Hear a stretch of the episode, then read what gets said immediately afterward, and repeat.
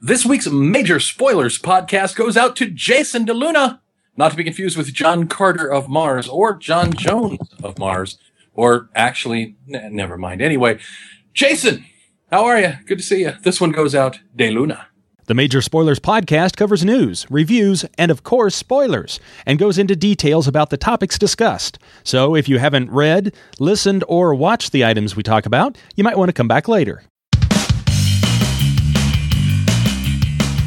I'm Matthew. I'm Rodrigo. And I'm Steven, and you're listening to the Major Spoilers Podcast, the podcast for pop culture and comic fans.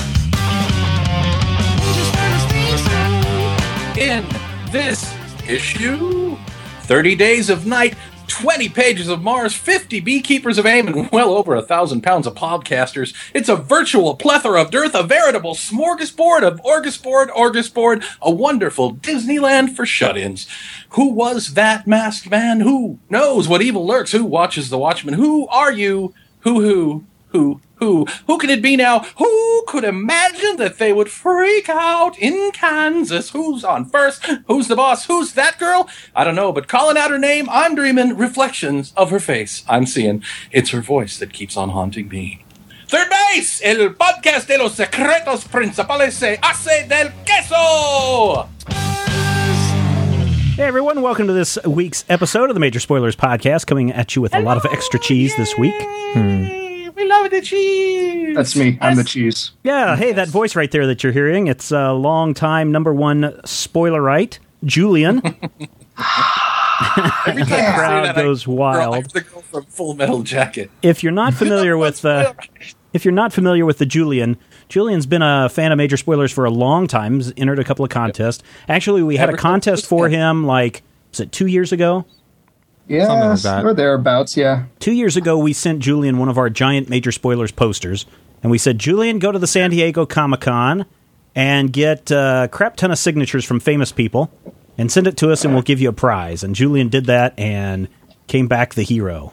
Mm-hmm. Yeah, and like, like any self-respecting kid, of course, I just took the poster after getting it signed and ran, and have severed my ties with major spoilers forever. And, uh, I have it right here. You know, you guys might know. Julian is back. Julian does make a habit of going to the San Diego Comic Con each and every year, mainly because Yep, he's I- you're in what L.A. Is that where you're at, or you're in Orange County? no, I'm um, I'm in, oh, around Orange County, maybe Oh, 20 okay. minutes away from there. Oh, I still well, haven't learned my lesson. I really need to stop going. So, uh, first part of this show before we get into 30 Days a Night later. We're going to talk San Diego Comic Con, some of our top stories, some of the reactions to the show. Julian, how was the show floor this year for you? Um, It was uh, it was crowded just like it is every year. It was loud just like it is everywhere. It's freezing cold in there because they have um, an air conditioner going that could cool an aircraft carrier. Excellent. But um, but uh, one thing of note that I think everybody noticed was uh, kind of light on the cosplayers this year. Oh, really? Costumes. So Really? Interesting. was- yeah, uh, it. I would see maybe one or two groups of people for every like 100 people Wow. saw. So well, that is a Yeah. change because I know uh, one of the other sites, I think it was Comic, Comic Vine, they had something Mm-hmm. like 1,100 pictures of cosplayers that they Mm. had. But of course, if that's as many cosplayers as there were, that's about uh, Yeah, 100 to 1 ratio right So, there. uh, compared to like the hundred thousand people that are there, they um, I mean, they were certainly there around, but um, it was just kind of hard to find them. It was uh, it they didn't like norm. I'm uh, like I remember being in the minority the first year that I went to, and I was just dressed in in street clothes. But this year, yeah, it was definitely a change. Well, how did you think? Over, I mean, overall attendance was full, but apparently some of the big events um, uh, in Hall H were not as filled as they thought they were, were going to be. Twilight, for example, uh, last year was packed. There were people lined up days ahead of time trying to get into this panel, and it was packed. This year, there were people lined up days ahead of time, and from what I understand, Hall H was only like three quarters full for the Twilight uh, show, and it wasn't until you got down to like the Kevin Smith bit that the place got packed. Did you get into Hall H at all? I was in Hall H for one um, event, and that was the Amazing Spider-Man panel. Oh, how I was that? How was that? that I was mean, actually a uh, uh, it was uh i mean i it, but going into it i mean the trailer had obviously leaked at that point and everybody had seen it and what they uh, i was personally on board with it i saw like the trailer i thought if if nothing else, what they were going for to achieve a completely different tone from what Raimi had gotten. They definitely achieved that. And then when they showed um, the clips from it, like they we got to see actual footage and everything, I was I was sold. I'm, for curious because you guys got to see the first look at the lizard, and it's an all CG character. How did how did that look? Okay, now that was probably the thing that polarized people's opinions the most. We got like I personally am going like I thought it looked pretty good, but and it looked equal parts um lizard from like a lizard killer croc and King Bowser like but uh the uh Yes, so um but uh, there were some people who weren't really big on that. So, but I'm I think I'm gonna wait to give it my complete seal of approval until I see how it uh, does battle with uh, with um, Andrew Garfield's Peter Parker Spider Man. Now let's Like, talk I think- Andrew Garfield for just a minute. How many people knew right off the bat? I mean, we've got the video on the site, and you can hear when he starts talking. Apparently, this is what happens at the beginning of the of this panel. The guy gets up and starts ready to address him. This guy in a in a crappy ass cheap Spider Man costume comes running up to the mic, and he's like, "Hey, I just want to let everyone know this is my first time at Comic Con." And the guy up the pr- podium is trying to you know blow him off, and he's like, "No, no, you don't understand. I'm a big fan. I'm a huge Spider Man fan. I just love San Diego Comic Con." And then he pulls off his mask, and it's Andrew Garfield, mm-hmm. and Yeah, was- everybody just goes nuts. Yeah, that was quite the moment. Uh, Um, how many people knew it was him the minute he started talking? Uh, personally, I didn't know it was him because, um, uh, like, uh, towards the beginning, I kind of like don't really tune in all that much. I'm ki- I kind of just like I'm kind of just waiting for something to happen. I'm I might I was like I'm either reading a comic book that I got or whatever. Right. So like just one idiot at Hall H isn't really gonna like isn't really gonna make me look up. But when I hear the crowd just jump up and freak out, I'm like, oh hey, that's that that's that guy. That's him. That's a guy from the Social network. so that was a pretty cool moment. What What are some other Yeah. panels that you went to go see? Um, I went to uh, the uh, just because I'm a complete dork like that. I went to the uh, the WWE panel that happened on Thursday. That was kind of fun if you're a wrestling fan. Did, Well, I, I think Matthew's one of those. Matthew, go ahead and grill away. It- did CM Punk show up? Because I heard. Yes, he uh, did. that was that was another really great moment. Yeah, you know it's a work shoot, but it's entertaining to watch it. Yeah. and it's you have to love CM Punk's attitude. So yeah, I, I'm all about that. yeah, it was a lot of fun. I uh, that was it wasn't in one of the bigger halls, but it was a lot of fun. So, Yeah. but like the crowd was still definitely really energized, and that's always good.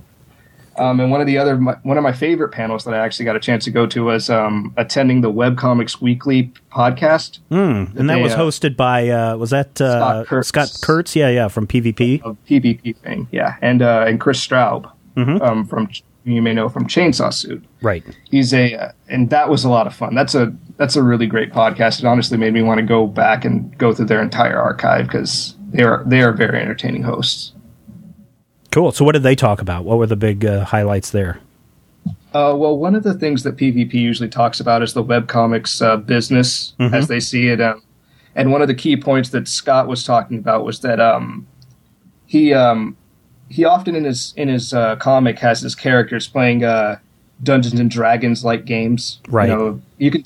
He doesn't ever expressly call them that, but you can tell that's what they are. So um, he actually wanted to see if uh, if uh, D and D, whoever the company is that owns it, would like to um, pay him to mention D and D occasionally, and so they went into a big, heavy discussion about the ethics of that and uh, and um, if it was right for if it was if how damaging would it be to Scott's reputation as a cartoonist? Would it damage his thing as a quote unquote artiste? Yeah. If uh, would his audience just trust him anymore? You know, it was actually really Right. interesting though. Well, and that's really interesting too because coinciding, and I don't know if it was leading up to the uh, Comic Con or if it was going on during the Comic Con, but in the PvP series, um, they're actually talking about all this stuff in the strip itself, like what would happen if we had a company come to us and and talk about things, and and at one point, uh, I guess it was the day before his panel. Uh, Scott did have like a, a really kind of drawn out essay about uh, product placement inside of, of his of his comic. What was Mm-hmm. the end result? Did Wizards of the Coast end up buying uh, spots in, in his comic strip or what? Because they sure as hell Well, didn't ha- want to buy any spots on Critical Hit. Mm-hmm. I'm calling you out, Wizards of the Coast. Uh, well, I actually haven't checked back, but at the time uh, he was just I think he was just um, he was just in the process because this happened on uh, gosh, I think this happened on Saturday. I want to Okay. say, yeah, Saturday. And so um, at the time, he was just like talking about that he that he I think he probably had sent it in by then. So um, and he and he did mention several times that he had in the comic and was building up to it. Mhm. Um, but I'm not sure if uh, if if they have followed through with it. I think it would be pretty cool if they did. I think Yeah, that'd yeah. be interesting. Yeah. Now, Rodrigo, you speaking of Wizards of the uh, Coast, Hello. they had some other news this this past week at the show. They did. They had a, a panel for D and D and a uh, panel for Magic the Gathering, and um, at the Magic the Gathering panel, they revealed a lot of stuff from the upcoming set called Innistrad, which looks pretty interesting. It's basically going to be a classic horror Oh, cool. uh, bunch of Magic cards. So you're so gonna you have get like the the drunk cheerleader. no, no. It's it, it's like previous to that. It's like Universal Monsters classic horror, Oh, okay. not not 1980s horror. Oh, okay. All right. Cool. And see, you get mad at me when I called '80s rock classic rock. so how come you don't, how come you don't get mad when you call it classic horror? So what's? Uh, I mean, is this going to change? Is this a game changer? No, no, definitely not. But it's it looks like it's gonna be fun.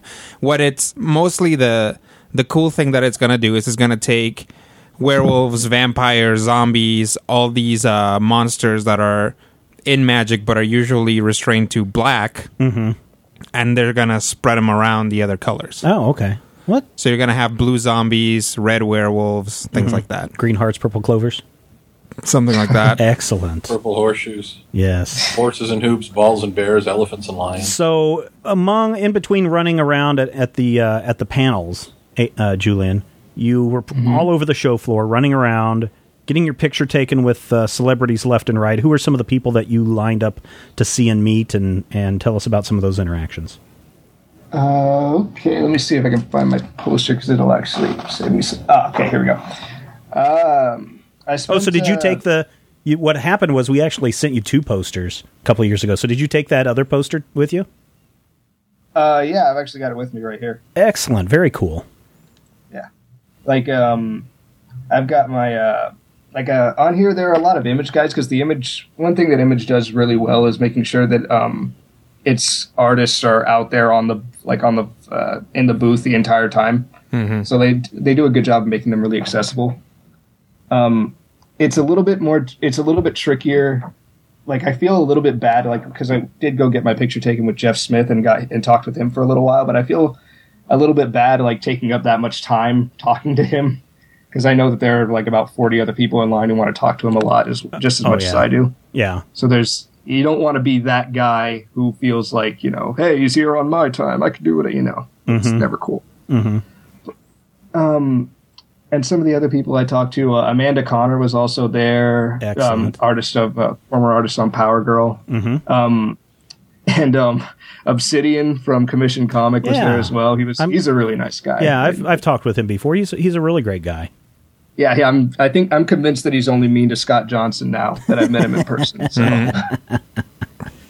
Yeah. yeah, it was really great to meet him. Uh, it, it is a little like uh, I remember it's.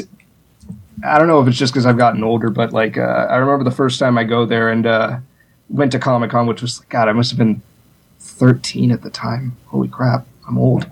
like you guys probably three hate me years ago. that, don't you? Okay. Uh, but uh, but it, it's just like when you first go up to meet these people, you're like, oh my god, it's that guy. It's that guy that I know. Oh my god, it's him. He's Yeah. in front of me, and you, you do get a little starstruck at first, but as the years go on, you kind of just um you learn that they're people too, and they, Mm-hmm. they get a lot easier to talk to when you realize that. So, so, So, what was uh, the yeah. what, what were their reactions when you said, "Hey, can you sign my major spoilers poster"? I think uh, J- Jeff Smith, his reaction was, "Who are those dorks?" Actually, And, he was um, actually came over to the the site just the other day and left a comment because we were talking about uh, RASL is ending Oh. with issue fifteen, and he popped in to leave a comment basically saying, "Oh yeah, it is ending with fifteen. It was always planned that way, and you know, thanks for spreading the word and everything." So Huh, yeah, That he's nice. uh, if you just Jeff Smith is one of is a totally nice guy. If you ever get a chance to meet him, just he should be high on the list because he's good with everybody. He loves talking to kids too. He's a Mm-hmm. he's just a good person. And apparently, But, um, is a, a Bone movie that that's in the works. It's probably going to be a trilogy of. yeah, that was the kind of a Warner Brothers had uh, announced that that they're actually going to turn this into a trilogy of films. And Smith was quoted on some interview, I think, over at the LA Times, saying that he saw a glimpse of some of the stuff that they've worked on to kind of build him or draw him into the project, and he said it's simply fantastic. So Oh. uh, that Oh. should come out in a couple of years, hopefully.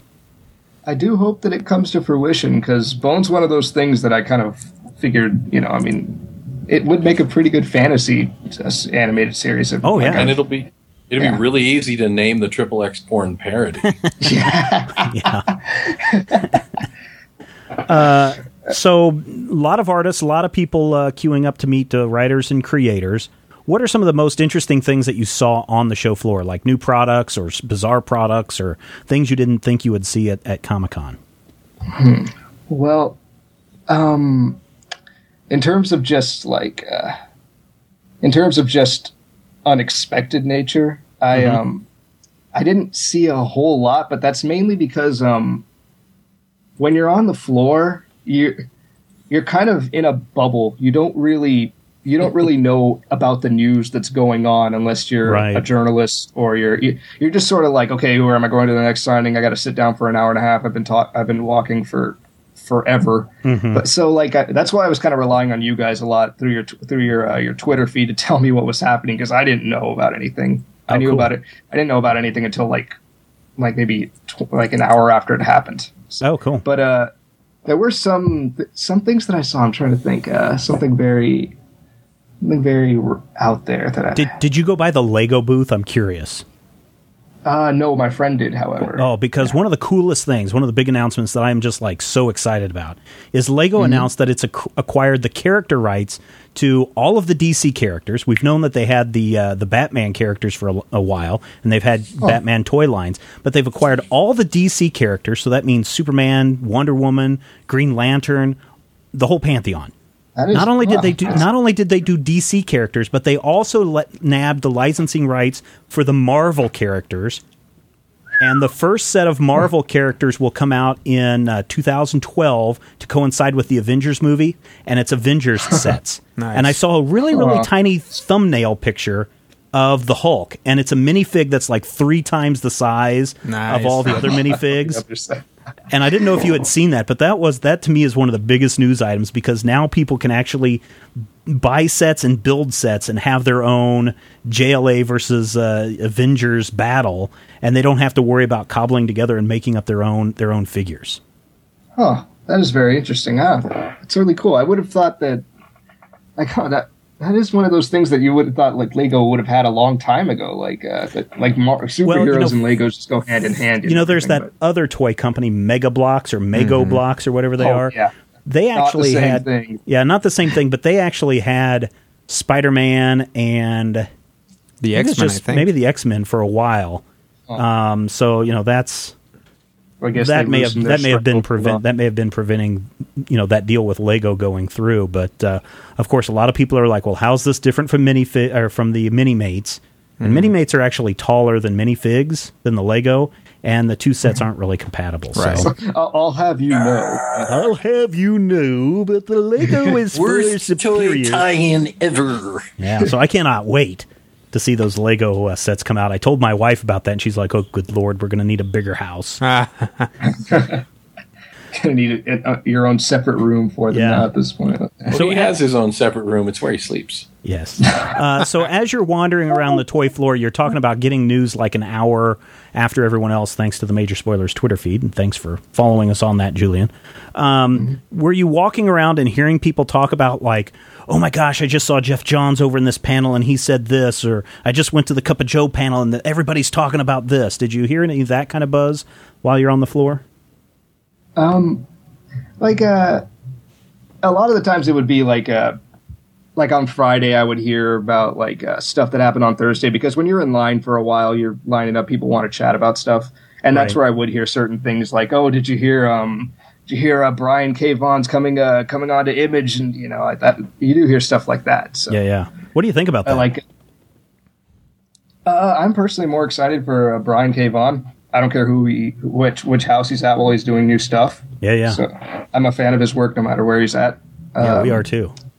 yeah. So um, I'm just glad he's getting. I'm just glad he's uh, do, get, getting more work somewhere, and I'm and I can't wait to see what happens next. So That poor guy can't get work anywhere. Yeah. Can't- Oh, uh, now it's- only all he's got is television and movies. The poor guy, give him a break. Let him go back to comic books. that poor genius. were you were you able to go to um, the Cup of Joe panel on, or I guess it was Marvel's next big thing. I, I forget which panel it was, but they announced uh, the return of the Defenders. Now I don't know if you're a big Marvel fan, Julian, but Matthew, you're a big big Marvel fan, especially with Defenders. I'm a big Defenders fan. I yeah, tell tell us what's going on with the Defenders. there's like new defenders and they're going to like defend stuff. well, apparently, uh, uh, for those of you who don't know, the defenders have pretty much been off the grid since about 2002, I think. There have been some pretty disastrous attempts to bring them back, including a Keith Giffen run that I wanted to love but I didn't care for. And the promos that Marvel has been running, the It's In You, uh, Right. the Gatorade commercial promos Right, right, right, right. um, have led to the fact that we are going to see a new Defenders team, and it seems to be consisting of Doctor Strange, the Yes. Submariner, Yes. Uh, the Red She Hulk, Iron Fist, Yes. and the Silver Surfer, who've been called together supposedly uh, uh, on debts that they owe Bruce Banner, the Hulk. So I'm interested to see because Defenders, the original Defenders, was basically 150 odd issues of, of brilliance. and that's the 1970s version. Yeah. Uh, started have to track some of those down. um, Yeah, I love Mandrake the Magician. Everybody talks about no, bad. The Phantom was a defender of the Earth. Stephen. Ah. you tell That wasn't me, that to was- shut his '80s face. shut your 80s face, young man. That's right. Or I'm going to have to come over there and whippersnap you. I wa- I was just listening to some classic rock, you know. Shut up, you. Devo. And I ran. I Flock ran of so seagulls. far you, gotta, away. you gotta love the classics. You know, actually, Oingo Wait, they Boingo. I think something only guys? becomes classic after 25 years. So, yeah, 80s music is almost classic rock. If it makes you feel any better, so's my gut. But that, uh, now that you mention it, is neither here nor there. New Defenders, and it's interesting to me to see that it's uh, the initial artist seems to be Terry Dodson. Yes.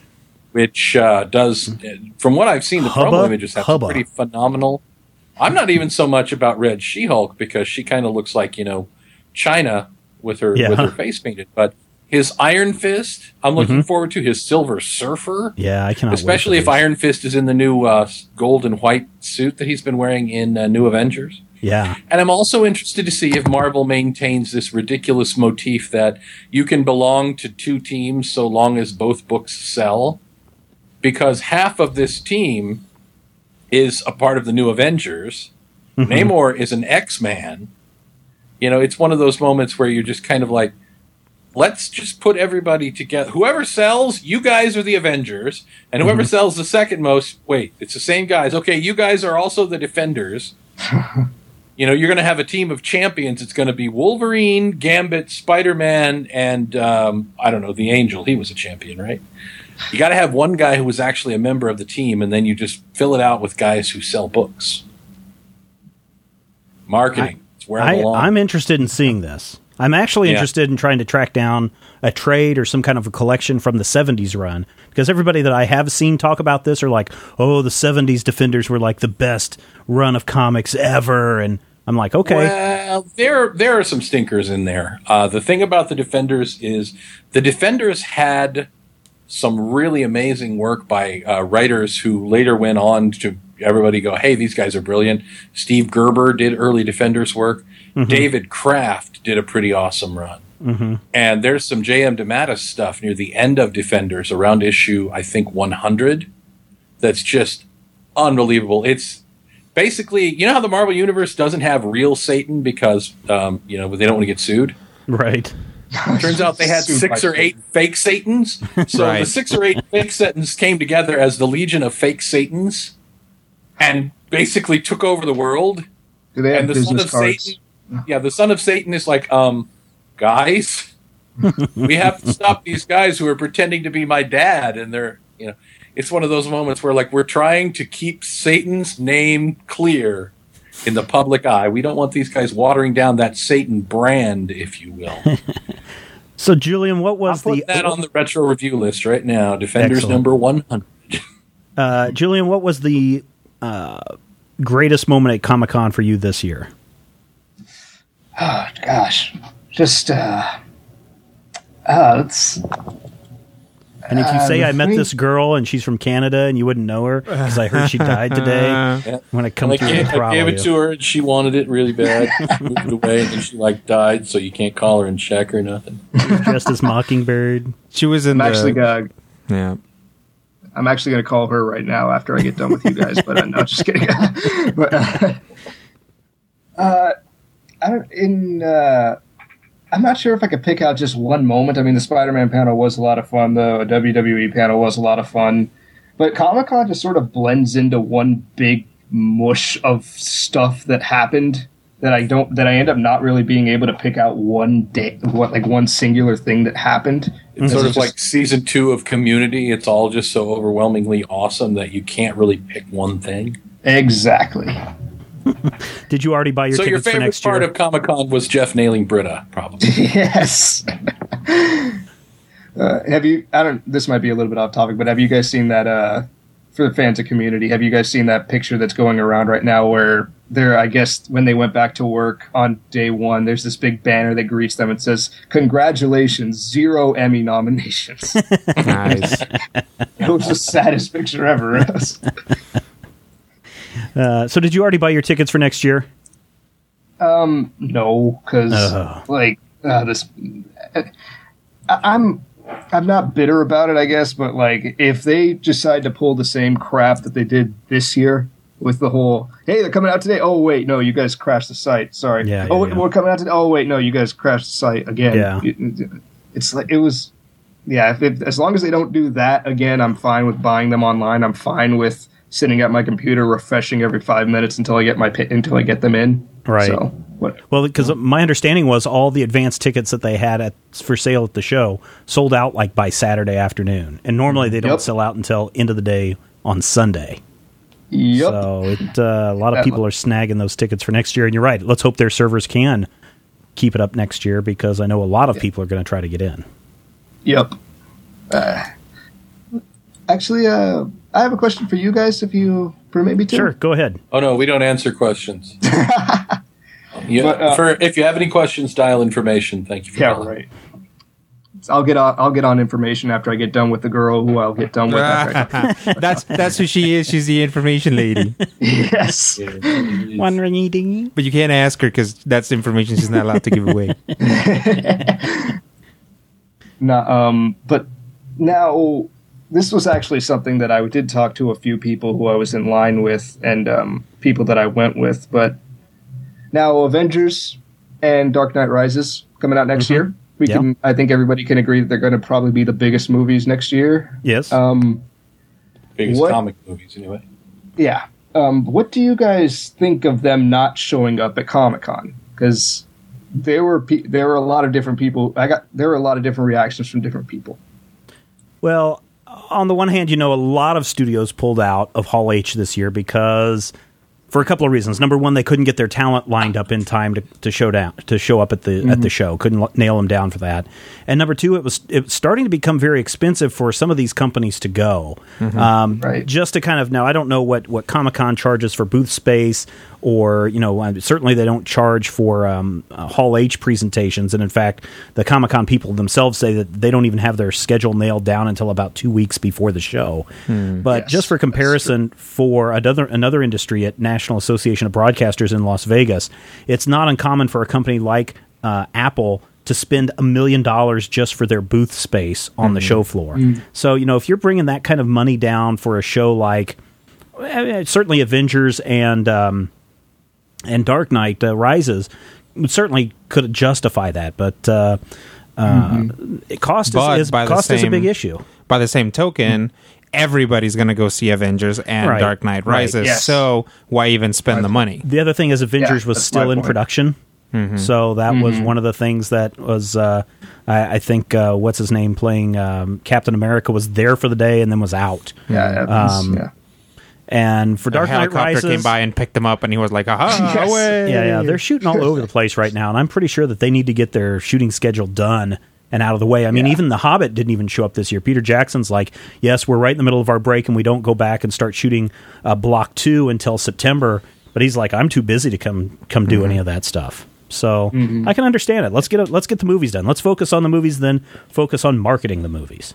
Yeah. So I would expect. Uh, let's see, when does The Dark Knight come out next year? I think they- July, say. Yeah, I think they both come out right before Comic Con, so we may not get to see any anything big at, at Comic Con next year, and I'm okay with that. Me too. I um, my point was exactly like Rodrigo's. I um I don't really think that the studios need to spend so much money to basically preach to the choir. Yeah. I mean, every, ev there is not one person at Comic Con that was not aware of the Dark Knight, and they're either going to go see it, which you know the vast majority of them are, or they are not. Like at that Right, point. right. It's just there's nobody Yes. who's just going, "Hey, I, I heard this, this this new Batman movie. How's this Nolan kid? Is he any good? Let me go Yeah, check yeah, that yeah. out." You know. Yeah, but I can understand. I can understand promoting Cowboys and Aliens still. Um, I can understand promoting the Amazing Spider-Man because that's all new stuff. Right. But you're right. Uh, there's no need to have Star Wars Episode Three do anything big at Comic Con because people are going to go see it. Yep. Now, you know, 30 years ago when uh, George Lucas was just coming out with this Star Wars movie, yeah, he needed to go to a Comic Con and promote the hell out of that thing. Oh yeah, but Comic Con was a different thing back then. It really too. was. It really It was. was. Yeah. And Star Wars Episode 3 is Return of the Jedi, and don't let anyone ever tell you to. Um, I think You by the cannot time count we backwards from 4. By the time we get a the the competing um, Moon Knight and Booster Gold movies, we'll see Marvel and DC uh, movies back on back at Comic Con. Yeah, yeah, definitely. Did you have another question, Julian?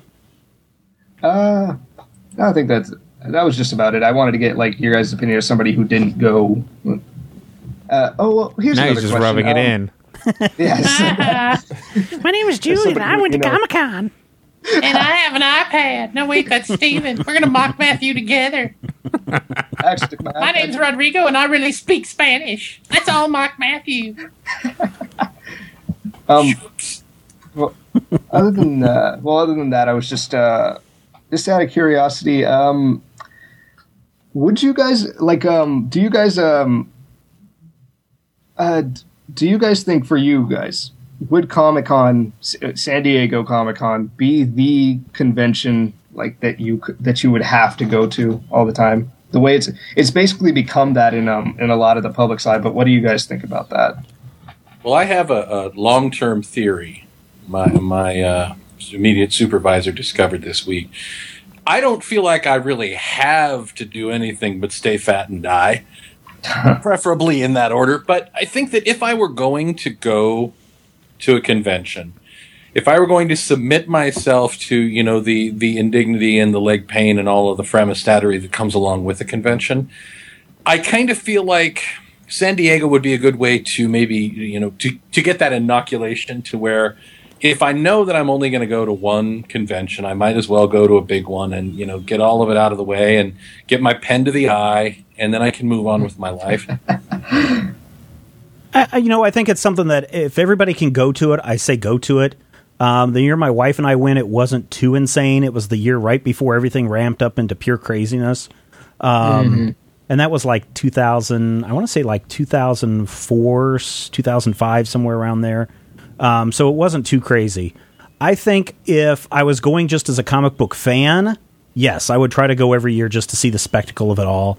Um, but to be mm. honest, and as you've already said, Julian, I can sit at home and, and deliver 160 stories up in four days mm-hmm. and know Yep. more about Yeah. what's going on than the people on the show floor. I mean, heck, there's Yeah. still there are still sites today, two three days after the show, that are putting up the The stuff that they coverage, got while they yeah, were that there. they yeah. that they couldn't even get. Yeah. So it's it's almost like well, by now most people already know this stuff. So. Mm-hmm. Yeah. Uh, if, if for comic fans, yes, definitely go to it. I think I would rather, as a major spoilers team, rather to go to a, a mid-sized con like uh, Emerald City, Chicago. City, yes. Yeah, One, one, day, of those two. I one day I'll yeah. be at Emerald City. Yeah, Rodrigo. I, I think we're seeing a, a we're seeing the pendulum go that way. I think that um, Quick, don't catch it. yeah no don't catch it you, don't touch the pendulum it ruins everything. Don't touch the pendulum. You know what? Slowly Comic Con became this giant, giant, giant thing. Anybody who was anybody wanted to go to Comic Con. And at Right, this right. point, people are like, you know, you see so few cosplayers, all things considered, because the cosplayers are like, well, we don't get anything done at Comic Con. Let's go to actual cosplay cons, Mm-hmm. yeah, or let's let's go go, to Dragon you know, Con. I'm an I'm an anime guy. I like to dress up like a, a little girl with a giant sword. I'm gonna go to a con, to an anime con, Mm-hmm. and cosplay there. Um, so uh, that, by the way, little girl with a giant sword is every Final Fantasy hero ever, uh, even the male ones. Oh, you gave away my costume for next year. Yeah, I'm sorry. You can you can be Cloud Strife next year, but um, Go ahead and be Phoenix Wright Ace Attorney. Nobody else. so is as as we go, this is going to keep happening, and then eventually people are going to go like, "God, I'm so tired to going to 15 cons every month. Can't we just go to one? Right. Can't we just go to one giant con, and then everybody's going to flood back to San Diego, or at that point, flood back to whoever's poised to be the next San Diego? Yep, definitely.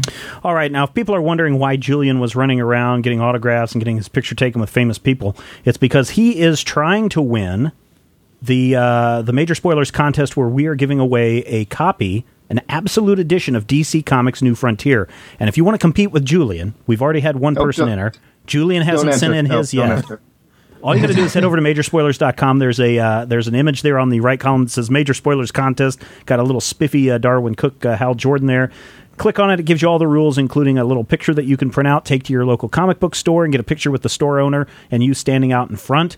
Uh, you could go get a picture with a famous person uh, holding up the sign, or you could go get uh, some hot guy or girl holding up the sign and send that in. And we're going to give that away in September. The deadline is August 31st. First, head over to majorspoilers.com to, uh, to check that action out. And Julian, thanks so much for coming on the show today and talking about San Diego Comic Con with us. No problem. I would uh, also like to add that you uh, disregard everything that Steven just said and uh, don't enter. Um, I'm like I'm like the Rock. I'm the people's champion. When I win, we all win. So uh, you know, let's,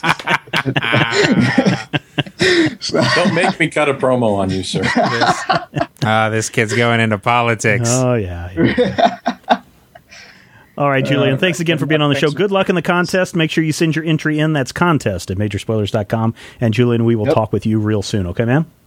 sure thing. Am I allowed All right. to uh, get my Twitter profile? Sure, go ahead.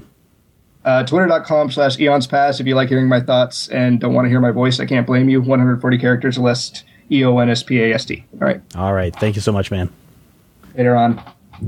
All right. Stick around, everybody. When we come back, we are going to talk some reviews. How to get a major spoilers shout out. If you want to get a personalized shout out at the top of the show, all you have to do is the following steps. Number one, visit majorspoilers.com. Two, click on the Make a Donation button. Three, donate $10 or more to the cause. Four, sit back and relax and hear Matthew butcher your name and say something cute about you. Major Spoilers, bringing the good stuff since 2006. Once again, thank you so much to Julian for uh, joining us today to talk about San Diego Comic Con. Sounds like he had a lot of fun. Mm-hmm. Next year, we're going to send Rodrigo. Yay! and then come back, you know, a week later. Oh, thank you guys. Ah. Also, thank you for the everyone. hotel Uh, bar was really awesome, but I didn't want to leave my room. thanks to everyone who has supported the Why do show you talk by, like uh, Julia Child? by yeah, Rodrigo. Thanks to everyone who has become a donor to the Major Spoilers website. Oh, the Major Spoilers store is back. Whoa! Remember everybody's favorite T-shirt, F Continuity? Yes. it's a big whole meme that we had going. Uh-huh. Now you can get that on a on a shiny black T-shirt Ooh. over at the Major Spoilers store. Uh, went up today. really be shiny and black. yes, it time. can. It's called pleather. It's not. It's not actually pleather, you guys. No, this shirt. No, I it's, hardly know It's a hundred percent high def uh, cotton. High def cotton. People are more interested. Anytime you say high def, It's Oh, hi-fi cotton. it it sells more units. So Nice. everything is high def. Right. Okay. All of all And of the you threads know are what? It's- sixteen by nine. Yes, and it's 3D too. You put it on, and you Oh, actually that's have some actually dimension. Yeah, that that explains it because I did try it on and parts of it were definitely sticking out. Now, check this out. This is really cool. I put it up today on the site. This would be Tuesday for those of you listening. Hello, future people, etc., etc., et cetera, et cetera. Um, we already had one sale, and I want to give a shout out to this person who uh, who did this the sale, and now I lost his email address. Oh no, vamp. Oh, hey, everybody's wanting to. Okay, his name is Nate. Hey, Rodrigo, Nate play me Olson. off. Nate Olson uh, bought the uh, bought the T-shirt today. He sent in this email. He says, "Stephen, Matthew, Rodrigo, D and D, Brian, and Rob. I just want to let you know it took me some time, but I'm finally caught up with all of your awesome shows. I had canceled my two dollar recurring donation. No. what? No. But check this out." And I ended up upping it to a ten dollar a month recurring donation. Yay. I hope it helps keep keep major spoilers and my favorite critical hit going and going and going. Uh, the back and forth with everyone is great, and I do not know if it's good or bad uh, that I get out of all of Matt. I don't know if it's good or bad that I get all of Matthew's one-liners and jokes. Keep it up, guys. I'll be there. He also bought uh, the F Continuity T-shirt. First person who did that. So uh, thank you, Nate. Thank you for all of your support. The second half of this show is going out to you. Woo. All right. Let us get to some Da-da. reviews. This is one of those weeks that we're going to get a lot of people complaining. You guys never talk about DC or Marvel. Now, this week we're talking DC all about Marvel? we're talking about independence this week. Let's kick it off with uh, a review of Boom Studios Darkwing. I'm sorry, yeah, Darkwing Duck number fourteen You sure it's not Dark Arm Man? is Dark Arm Man number twelve. Dark Arm. I still think Dark Flagellum Paramecium is the best. this week, Darkwing Duck. He is the terror that flaps in the night. He is the constituency to which you pledge your vote. Yes, folks, DW is running for mayor of St. Canard. Um, if you haven't been reading the Darkwing Duck uh, book from Boom Studios, now under the Kaboom imprint, I understand. Yes, Uh, it started out inten- intending to be a four issue limited series. And A, it was really, really good from day one. And B, it was ridiculously popular to the point where we probably right now have a bigger pull list for Darkwing Duck than we did for Rebels. cool. So that's kind of interesting. But uh, this month, Darkwing Duck, in the previous issue, in the wake of a villainous battle, the mayor of St. Canard stepped down. Darkwing, of course, is trying to become mayor so that he can, you know, use the post in order to help him track down his girlfriend Morgana Macabre, who I always uh, mixed up with the other girl from Uncle Scrooge. What was her name? Magica De Spell. Yeah, Magic Right. De Spell. Yep. And I didn't realize until a previous issue of Darkwing Duck that they were actually separate characters because Oh, they yeah. fought one another. Mm-hmm. I didn't realize this; thought it was the same character. Um, and basically, DW's thing right now is trying to get himself elected, but unfortunately, the city is being destroyed by an evil thing, an evil villain, a mighty villain called Cat Tankerus. Nah. And yes, it is what you think. It's an enormous tank-like creature slash bodysuit piloted by a cute little kitty cat. I really, really enjoy what they do with Darkwing Duck because it's it's very clearly not written only for children. It's a it's something that a kid can read. My daughter actually, we read a couple together, and she kind of enjoys it, although she doesn't understand why he plays it so straight as a superhero. She likes her superheroics a little more cartoony and freakish. Right. But Darkwing fights Cat Tankerus, who is, you know, considerably more powerful than him, and makes a pretty poor showing of it. And of course, his public opinion polls drop and drop and drop. And about halfway through the issue, as a throwaway gag, Launchpad shows up and drives the Thunder Quacker right into the creature, and it gets cut in two. And then we don't see Launchpad for a while. And eventually, as always happens, it turns out that Gosalyn saves the day. They throw in a couple of uh, lolcats references. Icon has destruction, Nice. and it ends with a particularly funny uh, plot twist for me. If if you've read previous issues, you know that Launchpad has actually been named the CEO of is it Quackwerks? Rodrigo? Quackwerks. Yep. the CEO of Quackwerks. Well, now he's also the uh, candidate that everyone wants to see for mayor because he heroically flew the uh, Thunderquacker into the the villain. So he's kind of throwing unintentionally throwing a wrench in DW's plans. The art throughout this issue is truly awesome. I like I like what they do with it. Not just the fact that they're drawn on model, because there are points where you're just kind of like, uh, there's a little too much stretch and squish in stretch and squish in it. But they do the coloring in a manner that kind of straddles that line between traditional animation coloring and the more three dimensional psycho coloring that you see in comics today. So it's really well done. It's well conceptualized. And even though this issue kind of boils down to a lot of fighty fighty, it's actually entertaining fighty fighty, and it's fun to say cat tankerous. Yeah. Um, at, as a grown up, I highly recommend this book simply because it's well written, it's fun. It is a traditional superhero story in many ways, but it's also a fun superhero story. It's kind of like, you know, uh, to me, it's like Batman done right. Mm-hmm. as It terrible is- as that sounds. It is kind of amazing how much Darkwing Duck gets the the comic gets away with playing things straight. Yeah, yeah, yeah. because coming from a, a comedy cartoon angle, they can just have straight up super heroics and not have people be like, "Bah, you know, this is so Silver Age, or they're trying to recapture this from our youths and failing." Yeah, yeah, yeah. How dare they? How dare what have they, they? done to my childhood? Oh, my childhood! It's been very. Oh, my childhood. It's been shouldn't touched in the bad spot. skirt. But yeah, this particular issue is kind of a, a standalone in that you don't have to know anything more than Darkwing wants to be mayor from previous arcs, which is nice.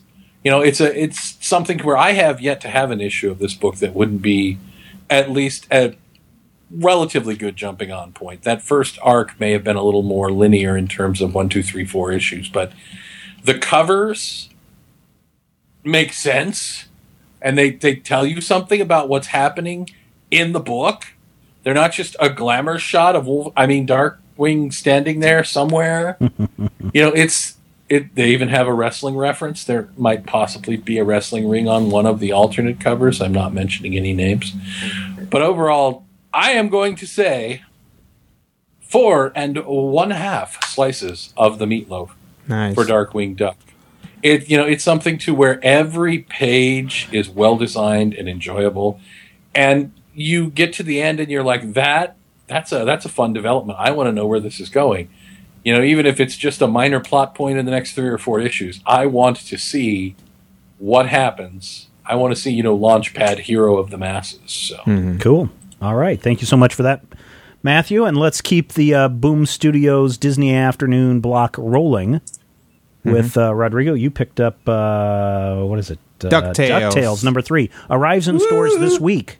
So people can go pick it up. Uh, Darkwing Duck last week, DuckTales this week. So, um, yeah, this book called DuckTales. Um, so previously on DuckTales, I'm I'm just gonna do it until he runs out of steam. Yeah, yeah. um, which is going to be a while. Dude, So it's been I'm just- three years. Yeah, I, I'm going to say I'm, I'm, I'm going to let you guys uh, know ahead of time. This is going to be happening a lot. um, Scrooge McDuck had been convinced by his nephews and niece that the right thing to do was to return all of the glorious artifacts that he had really pretty much stolen from native peoples. Um, so he got into this contest with um, one of his many rivals. Uh, this one being uh, John C. Rockerduck Right. um, to see who could return these uh, items the fastest. Basically, Rockerduck has his own collection, and Scrooge uh, has his own, and they were competing. Um, in the previous issue, they had been captured by uh, people impersonate a, a person impersonating uh, the prince, uh, Prince Full of Pep, who is the son of uh, King Full Cola Yeah. from uh, previous Ducktales adventures. Um, um, and as it turns out, the person uh, who was impersonating him is a Darkwing Duck villain. So once again, we're uh, getting that mix. Of course, Launchpad is in this in these issues, and in this issue, they actually have this thing where they're like, "How can you be basically running Quackwerks in Saint Canard and still find time to be over here?" It's like, what? It's not impossible for somebody to basically have two jobs like this. So they basically have a full page uh, lampshade on uh on on Launchpad being on both books. Ah, cool. Um, we find out that the the super secret identity of Agent X, and as it turns out, it's should I spoil it? Spoil it. It's major spoilers. Okay. Three, Spoil two, it. one. The- yes, it's like a Thor. No, the secret identity of Agent X is Gladstone Gander. What? No, That's right. Coming. Super lucky layabout Gladstone Gander has been hypnotized by the bad guys who are trying to stop Scrooge from winning this bet, all of who presumably have been hired by Rockerduck. Mm-hmm.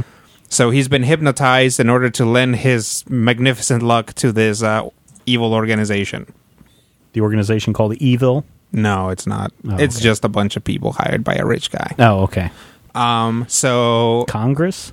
pretty and he ends up going to uh that's that is so cynical I thought his name was Narciso Belo. Um, so he uh he is hypnotized and and actually s- he tags along with Scrooge on this mission. He was with the bad guys previously, but the bad guys told him to go with Scrooge, and of course, he doesn't remember anything he's doing things because he thinks it's his idea. Right. Um, and they're like, Scrooge is like, no, we can't bring another person on this trip. We already have one mole, basically. Um, and uh, we can't get somebody else in. And Webbigail convinces him because, you know, he's supernaturally lucky and they think that it will actually help them. Um, the issue ends with them arriving pretty close to their destination as Launchpad uh, realizes that there's no place to land the plane, so he's gonna have to try an improvised landing, which everybody automatically believes will kill them. So everybody, everybody except for Launchpad jumps out of the uh, and Scrooge. Scrooge sticks with Launchpad. Right. Uh, everybody else jumps out of the plane and opens their parachutes, and that's kind of what we're left with as they're going to uh, return this second uh, mystical item and embark on a new adventure. Excellent. So they do solve the mystery. Uh, no, not quite yet. Did they rewrite history? Okay, so Um, they're working on it, I think. All right. what, were, were there any race cars or lasers? A- Actually, the they do kind of rewrite history in that they are really tightening up the whole uh, Ducktales slash Darkwing Duck um, mythos together. Um, having more and more say guest the stars. Ducktales woo mythos? Yes. um, tying more and more people together, which they were always together. Obviously, Donald Duck makes a like three panel cameo. Right. Um, but I think because these are comics, they can get away with that a lot more. Just kind of fleshing out this whole uh, Duckburg, Saint Canard, and, and, and other stuff. Um, they're they're really doing a good job of it. All in all, this wasn't the super best issue. It's kind of a um, tying together issue. Like it ties up what was happening before and kind of kicks you off. Um, so it's not super great, but I'm still gonna give it uh, three and a half slices because this this uh, series has been stellar so far, and and really it doesn't disappoint. Excellent. Three and a half slices. DuckTales number three. That is in stores this week from Boom Studios. For me, Oh, Steven. Steven, yes, Steven, Matthew. One thing. Yes. Woo! Hey, all right. Uh, moving away from Boom Studios, let's talk Dynamite Entertainment. You know, they have three, count them 3 Warlord of Mars series going on. Wow. They have Warlord of Mars. Are there? I was gonna say, are there any ducks in any of them? No. They have Warlord of Mars, which is essentially the retelling of Princess of Mars. They have uh, Dejah Thoris of Mars, right? And now they Which have a is brand new actually a retelling of Warlord of Mars. Uh, they actually have a brand new one out called Warlord of Mars: Fall of Barsoom, which is what they call Mars. Um, and in this story, it takes place now. Uh, the Deja a book takes place something like hundred years before John Carter arrives on on Mars. This one takes place hundred thousand years before John Carter first arrived on Mars, and we Wow. meet three specific tribes that are that are, I guess, at the peak of their civilization. They are the Orovars. They are the, and these are the people that eventually create the uh, the atmosphere machine that keeps everybody living on on Mars. Um, then they have the Okarans and the Firstborn, which are these big, dark black, bald. They they're not four armed Martians, but they they kind of have that same build as what we've seen before. And uh, the king of the Ovarans basically says, "That's it. This treaty that we have between us is done. You guys go out and do whatever you want. We're going to save ourselves. The end." And uh, we meet the scientist who actually created the atmosphere machine and he's very concerned about what's going on. He's going out to the as he's going out to the atmosphere machine, he comes across these two warring parties that the king of the Ovarans call um, the Savages, the Green Savages and the Red Savages, which we know now are the Tharks and the Red Martians, uh, Deja Thor's group. And they're having a big battle, and he can't help but uh, trying to intervene by chasing the Green Martians off. And um, he goes back and lands and tries to find any survivors in the Red Martians, and he stumbles across a beautiful Red Martian woman who we don't find out what her name is, but it might just be Dejah Thoris. Wow. because in the in the mythos of John Carter, uh, you don't die. The only way you die is if you're killed. Killed. Otherwise, you just continue on. So this is this is kind of interesting. If it is Dejah Thoris, I'm going to be a little bit disappointed because it's like you know how often can you keep this character around? She's got to be you know like a billion years old by the time that we we finish with everything. On the other hand, I like this universe building where we're finding out history of Mars and how this great atmosphere machine came to be. Why did the planet lose its atmosphere and water? And and you know what are the the tribes and everything that came before it? Because um, in the uh, Warlord of Mars or the Princess of Mars book, uh, the Tharks, the Green Martians, are actually taking up residence in this fallen city, which is where the story takes place, which opens up. Now, uh, I'm going to ask you guys, tell me how would you pronounce this? Um, H O R Z. Horse. Horrors. Horse. I was going to say horrors. It takes place in the city of horrors. Um, but uh, Right, that's down the road from Helium. yes, exactly. There's exactly. an age-old war between Helium and Horrors. yes, exactly. Um, Sometimes the art is you have nice. to go to war with Horrors. the art is nice in this, but it's a little weird seeing some of the settings that this takes place in because it's just it's it's not John Carter. It's not your John Carter series. It's taking a place at at you know the height of the Roman Empire when Right. things are about to just go to crap. Not you know ten thousand years after the Roman Empire or five thousand years after the Roman Empire when everything's just a crumbling hunk of dirt. Uh, so that's what's kind of makes it interesting, but it just doesn't feel like a doesn't feel like something Edgar Rice Burroughs would have put a stamp on at this point. Right. Now that's this is the first issue, and uh, we've got plenty more issues to come.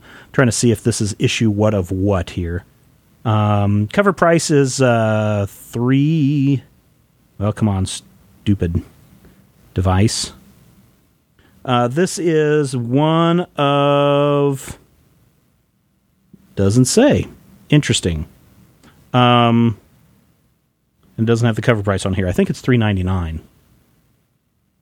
Yeah, three ninety nine for this first issue.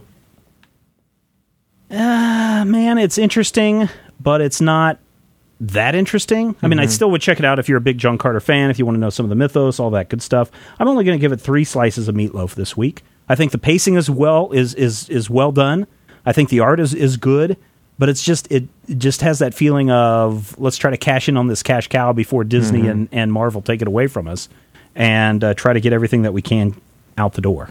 So, yeah, three slices of meatloaf. It's still a good read. Pick it up. Dynamite Entertainment for this week. All right. After the reviews are done, it is time for. It's time for the millions of ducks in attendance and the thousands of ducks listening at home. Woo! It's time. Woo! For Woo! the major spoilers. Woo! Poll woo, of woo, of the week. Week, week, week, week, week. Woo, woo. Yes, thousands of people have just thrown off their headsets and freaked out on the subway, and I blame Schleicher. Yes, that's who you're going to blame, is me. All right, everybody. This Who week we're taking a look at the evil forces of the Marvel Universe. You know, there's all sorts of different, like, you know, you have evil villains, right? Mm-hmm. But evil villains need henchmen. Right. And some of these are actually organized henchmen. Mm-hmm. You know, it's not just the Jokers or something like that that you might find in the future Batman stories. We're talking about AIM, Hydra, and uh, the, The hand. Hand. And so I want to know this Cobra. week: is there Cobra in the in Marvel Universe? Regardless, They were vaguely in the Yeah, Matthew you don't- you complains. don't Matthew complains too much that I have Yes. too many. So we narrowed it down to three: Hydra, the Hand, and AIM. Which one is the most badass group? Which one's the most powerful? Which one are you fear the most whenever you see them appear in the pages of your favorite Marvel comic book on newsstands now? Mm-hmm. Rodrigo, Well, for me, it comes down to a few things. First off, you might think that the hand are the most badass because they're ninjas. right? However, the law of conservation of ninjutsu tells us that the more ninjas there are, the less badass they are. Ah. And since there are a ton of ninjas in the hand, then they can't be that badass. I mean, they get beaten up by white guys all the time. Also, ton of ninjas in the hand. Doodah. Doodah. Right. Um, you know, Hydra, Hydra and AIM. You know, it, it, it goes back and forward for me as as the uh, guys who get punched by Captain America. Right, Um, You know, right now, obviously, Hydra has seen a resurgence because of the movie. right. Um, and in the comics, I believe uh, Hydra is a front organization for Shield, who's a front organization for Hydra, who's a front organization for Shield, who's a front organization for Rupert Murdoch. I think. Yes, exactly. yeah, and I think they're all owned by Alcoholics Anonymous. Right. Um, which is owned by Halliburton. a subsidiary of Major Spoilers. Yes, which is which is owned by uh, Xander Tracks or something. um, but I like you know Hydra is is good as a military organization, but I really like AIM because AIM their whole shtick is that they're scientists. They're like a whole bunch of sort of good at their job evil scientists. Yes. which means that they're terrible foot soldiers. Like AIM is all about creating new super weapons, Right. you know, super cool blasters, um, horrible human melon hybrids that fly around on chairs and things like that. Um, so you end up with guys who are actually not that good in a fight and are mostly just smart guys. Now, I'm guessing if this was an actual organization, they would probably try to, you know, hire some actual muscle. Um, that and and you can't beat the the weird beekeeper outfits. so I'm gonna ha- I'm gonna vote for AIM. Um, because if somebody's going to get punched in the face, it might as well be the funniest guys. Okay. I went with the hand for the exact same reason you dismissed the hand. They're ninjas. They're a bunch of ninjas. And when you punch them, they blow up into smoke. Nice. Ninjas. the hand. The end. Matthew? Well, you're forgetting the one important problem, which is a pack of ninjas always attacks one at a time. It's one of the laws of the universe. So for me, the ninjas are right out. Also, they come from a Wolverine comic, and well, you just can't have that. I think Hydra is getting a lot of love and deserves a lot of love in that Hydra, of these three groups, Hydra is the one that's gotten the most play. It's the big Stan and Jack organization. Whereas AIM is the other Stan and Jack organization. AIM is kind of like the Black Racer to Hydra's Silver Surfer. AIM is never quite as cool as Hydra, and I kind of Right. think that it's actually meant to be sort of an XP of Hydra, to where it's like, we couldn't call them Hydra because Hydra's in S.H.I.E.L.D. this month, so we're going to call them AIM, and next month they'll be Raid, and the month after that they'll be, I don't know, Janitor and a Drum. But, for me, there is no beating beekeeper hats.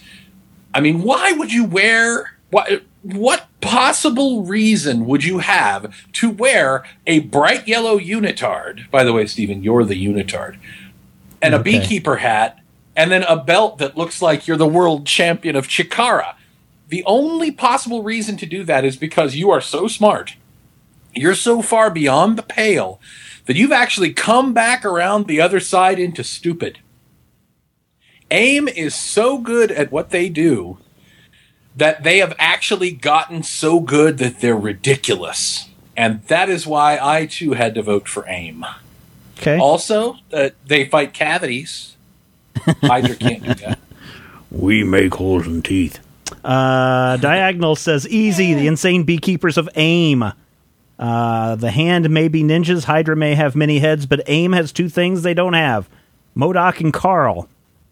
Uh, Vistapa says AIM because they fight the forces of good with. Ready, everybody? Science! Uh, AIM could be the, uh, quite powerful, but from what I can see, they never really managed to use their invention for themselves really well. I say Hydra because one dead head, because for one dead head, two others will take its place.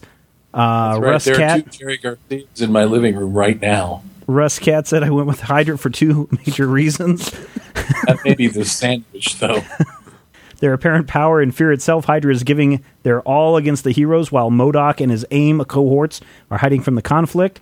Their historical re- uh, resonance. Uh, let's see. Who else do we have? Do, do, do. Alan says AIM, fear of the beer- beekeeper outfits. Uh, Jason B says the hand. They're ninjas. I'm not even sure why why there is a discussion. Uh, and then Yeah, finally, here we got. There's a bunch of people commenting, but Maximus Riff kind of sums it up. Boy, that Captain mov- movie sure did wonders for the Hydra in this poll, didn't it? How is the poll going so far, Matthew? I'm showing 314 votes with a whopping 62% voting for Hydra. Now, in their defense, they're drawn by Mike Zeck here, whereas the hand are drawn by Leinil Yu. 25% favoring the hand, only 13% answering correctly uh, the mighty agents of AIM. What does AIM But in any for? case, Applied AIM, idea mechanics. advanced- ah, No, is it I- I- applied or is it advanced? I think it's mechanics? advanced. You're right. Yep. And Hydra stands for Hey, you don't raid America.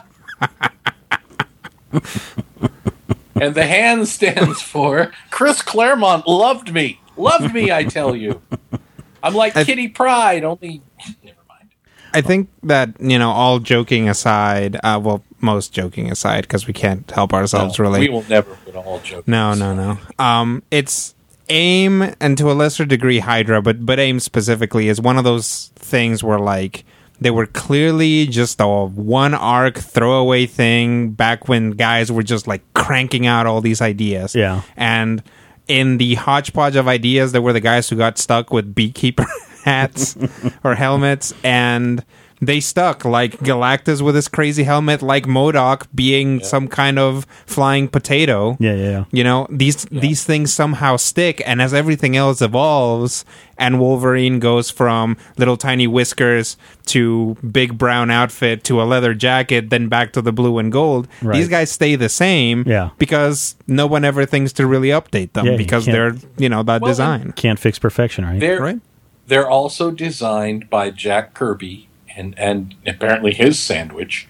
But there are certain aspects of that design. I mean, the beekeepers, if you try to update the beekeepers, people go nuts. Mark uh, Bright tried to redraw the AIM costumes when he drew Iron Man, and editorial bounced it and said, nope, put them in the hats. He's like, but the hats looks, put them in the hats. But they look like mobile characters on like one of those cold commercials, and they're trying to fight it. No, put them in the hats. Yep. you know, for uh, fans of MODOK, the Minimates panel hosted by uh, Art Asylum and Diamond Select Toys, there will be a MODOK Minimate Nice. coming out in the next year. So be The on the lookout mental for organism designed spoilers. only for karaoke. All right, everybody, we're going to take a. I don't even know if we have a.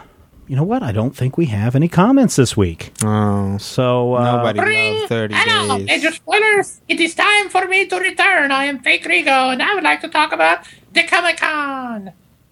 I didn't go, but I liked it. All right. Thank you so much for uh, the Rodrigo, Fake Rigo, for calling in. Listeners, if you have a uh, comment, question, suggestion, idea, thought that pops into your head and you want to jot it down at 2 o'clock in the morning when you're drunk on the bar, Hey, Slacker, I got a good idea. What happened if they cast Tila Tequila as Wonder Woman? I think it'd be good because then we could you could just like inflate her like they do for her movies, and then Cytherea can play Circe Oh, because did you nobody can see, uh, pronounce either of Did you see the videos, the the clips from the Wonder Woman pilot that we had up on the website before they were taken down? No, I didn't get a chance to see them. Pretty- yeah, pretty pretty Wonder rough. Woman Pretty rough. should say those words. Yes. They, it's just Wonder Woman should not throw a T bomb in the middle of a conversation. Wonder Woman does me- not show her tits, or something to that You effect. said the T word.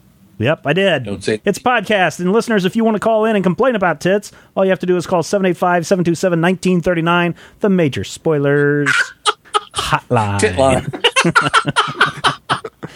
All right, let's get into something serious. You know, there was this uh, great thing that IDW was doing at uh, the IDW was doing over at uh, Comic Con. They were like, "Hey, bring us your Twilight books, and we will give you three free thirty day of night books." And uh, a lot of people making fun of the sparkly vampires at San Diego Comic Con. Uh, but today we're going to be talking about Thirty Days of Night by Steve Niles with art by Ben Templesmith. Story takes place in Barrow, Barrow, Alaska during the start of the 30 days of night, where the sun does not rise. The town is above the Arctic Circle. So when winter hits and the earth is tilted away, the sun never rises. Likewise, yeah, for a whole month. Likewise, during the uh, summertime, the sun never sets. And if you've seen that uh, And when all Robin Williams people tell movie, you where the sun don't shine, this is where they mean.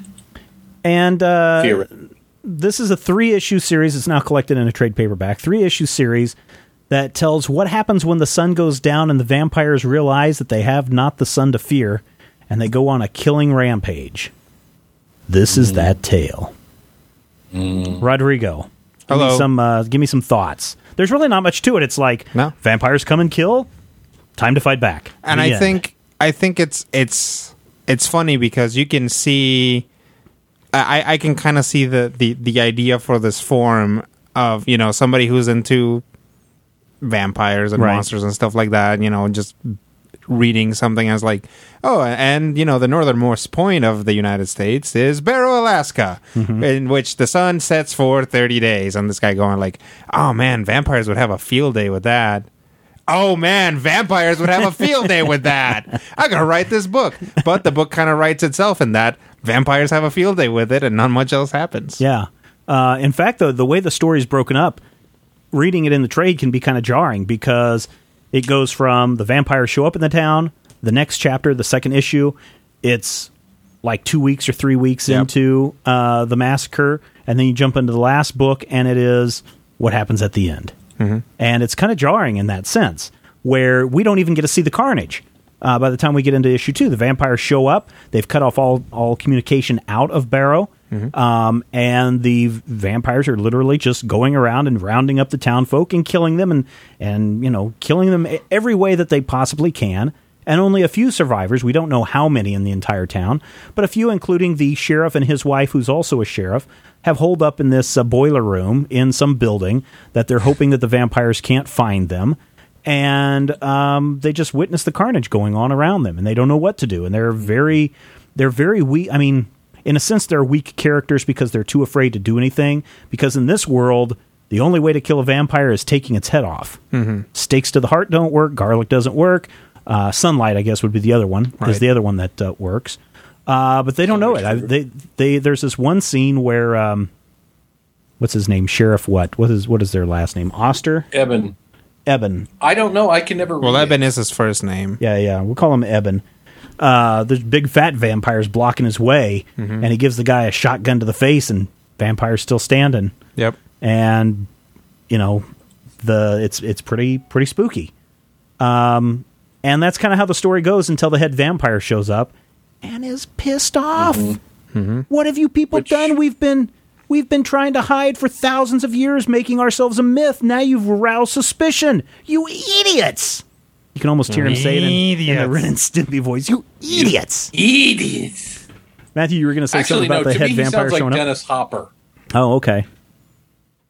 Dennis Hopper in Blue Velvet. Actually, just flipping out. You were going to say something about this. Uh, taken us? yeah, yeah, yeah. You were going to say something about the head vampire showing up, Matthew, or or not?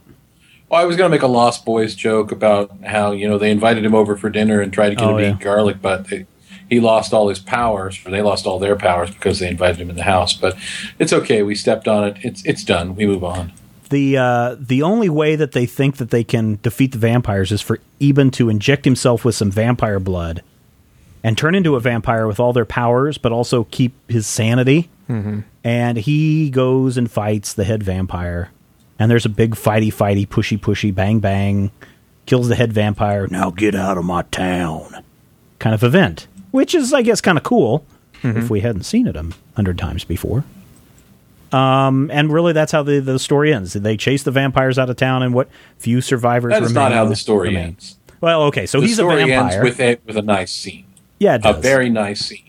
Eben and his wife are sitting down. I think it's Eben. Eben are sitting pretty sure down, it is. and he's like, you know, she's like, oh, you could run off and be with them. You could stay alive. We could keep you in hiding. He's like, no, I'd rather be here with you. The sun comes up, and he blows away into dust. He's The blue. end.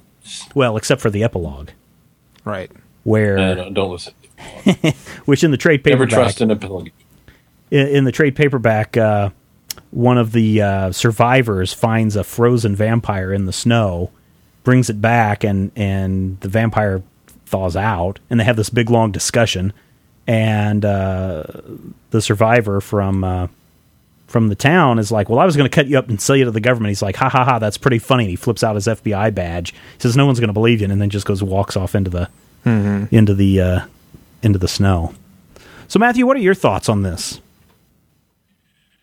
Well, I'm going to be honest with you. There are three things about this book that I really liked. I liked the fact that A, the main character's name is Eben, which is also a word for darkness. B, I liked the little the little ending where Eben and his wife sit because it's it's it's lampshaded at the beginning. There's a little moment where they're like blah blah blah, we're going to watch the sunset. Right. And then at the end, they watch the sunrise together. And I liked the head vampire's flip out. In, Oh, yeah, uh, yeah. in the midst of the sequence where he's just like, "Oh, you idiots!" That is what I liked about Thirty Days of Night. Okay. Let's talk about what you didn't like about 30 Days of Night. Well, primarily, there are two factors about 30 Days of Night that are really off putting to me. First is Ben Templesmith is one of those artists that I have, and I freely admit this, I think I have a kind of a bias because Ben Templesmith draws my nightmares.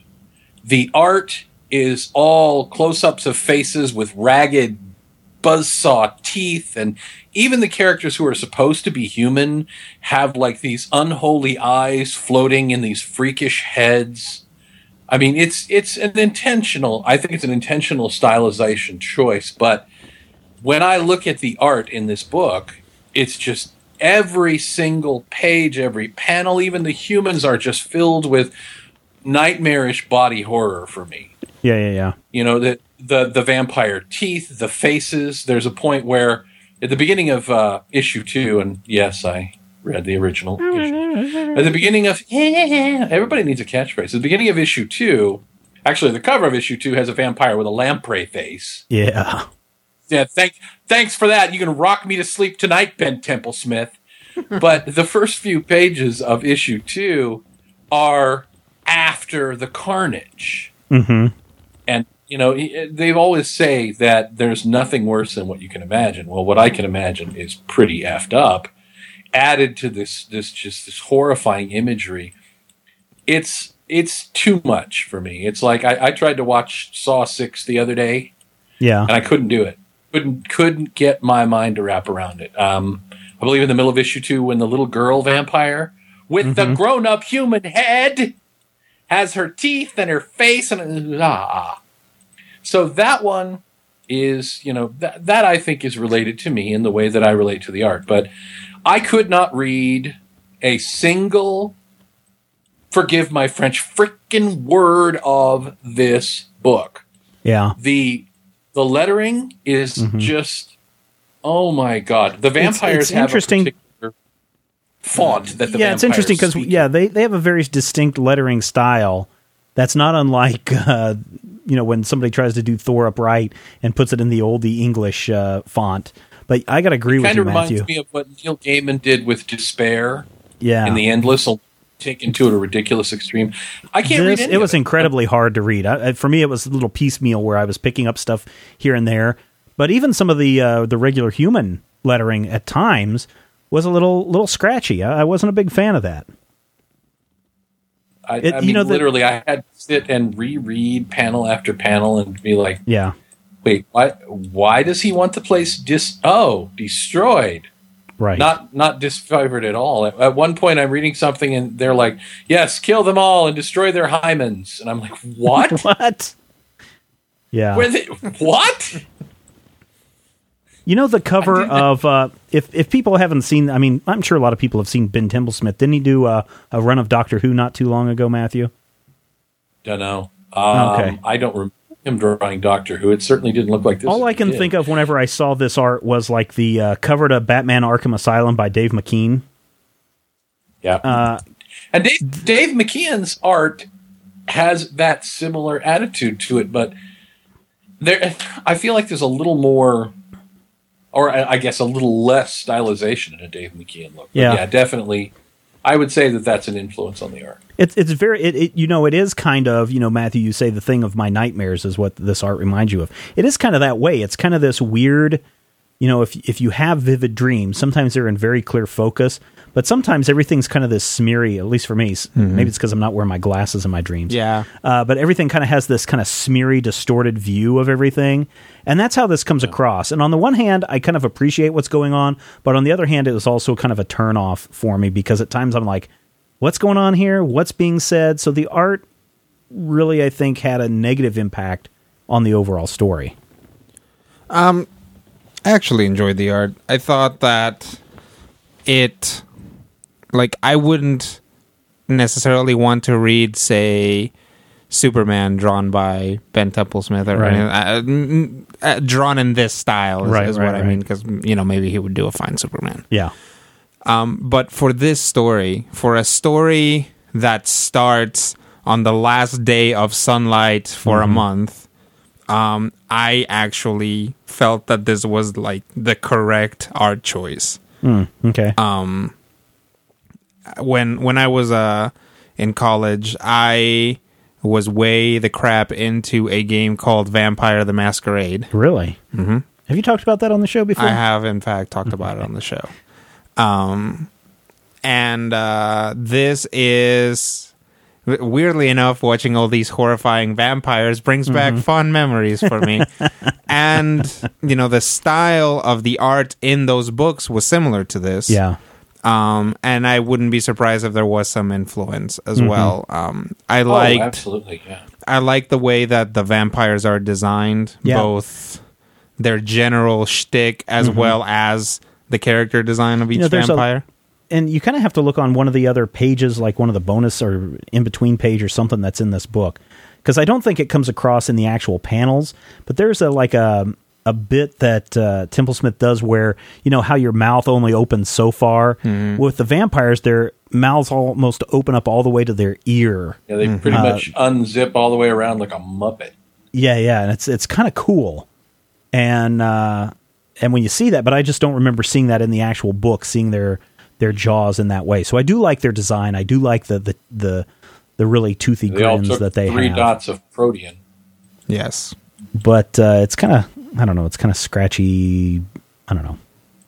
Not to my liking. It's- and- if I had to if I had to pick well, a, and- a comic book to read, and it was this or Archie Legion art, I would be going with the Archie Legion art. Hmm.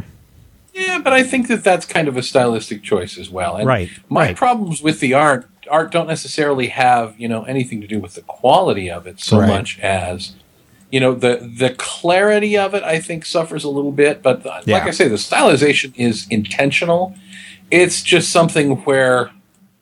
Boy, I don't know if it, if it's all me, or if it's you know something. If I were reading this story, drawn in you know a, a different sort of traditional style that was still creepy you know mm-hmm. if i were reading this story drawn by like say a, a leinil yu or a, i don't know maybe uh, a howard chaykin who can do you know creepy creepy vampire yarg i don't know if i would have a different response to it because it's okay it's interesting and it's got a great hook to it but it's kind of unfleshed out, to, and, and excuse the pun there, for me.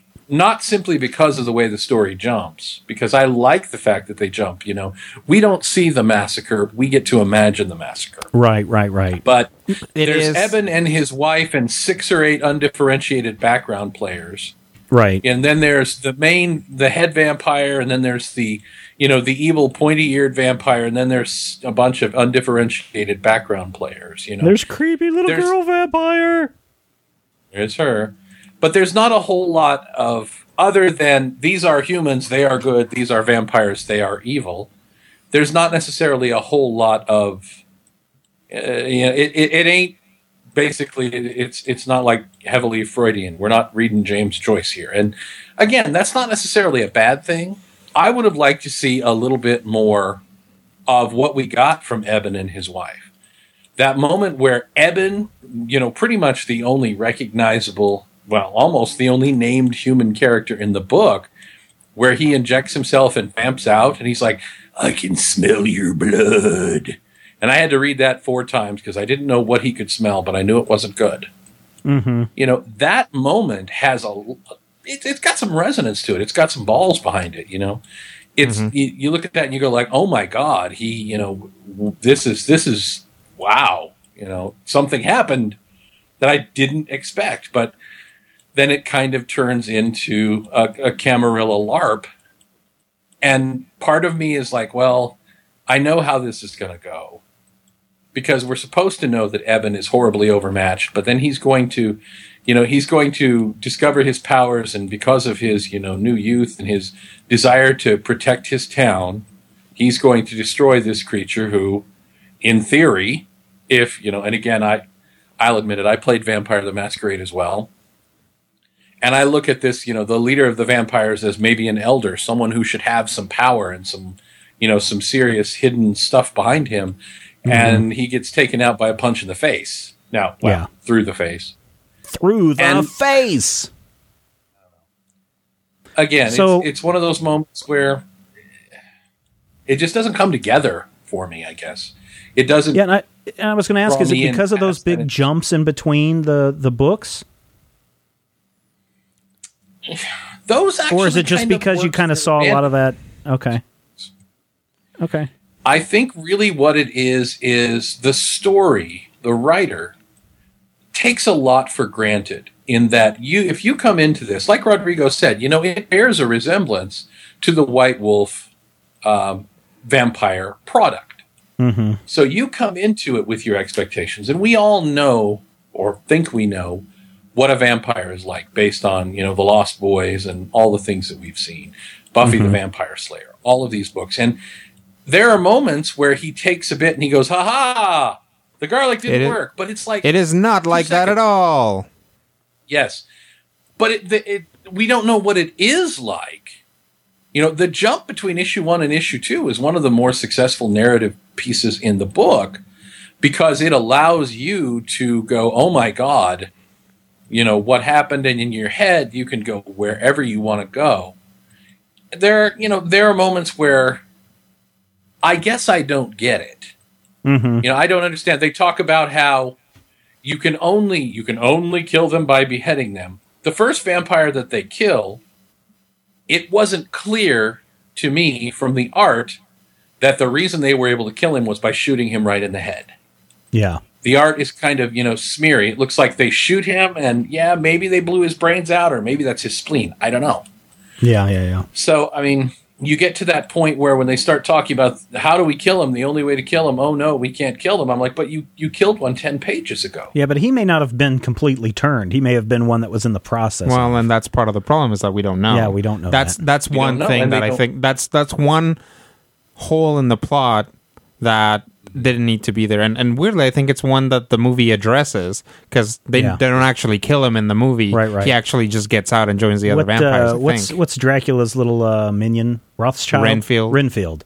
Maybe Renfield. that's that. Maybe that was one of them. Maybe it was just somebody Maybe who he's was a a, bug wannabe. eater. Yeah, Yeah. bug eater. Could be. That's why I want to see raw meat. Well- Speaking of the movie, speaking Nobody of the movie, you've be a- seen the movie. you know, Yeah. Did you like the movie better than the book, or how would you rank them? Uh, I would say they weren't. They really weren't like the movie was pretty close to the book. Yeah. Really, the one thing that the movie did was give even more character development to the survivors, Mm-hmm. which was probably the right thing to do.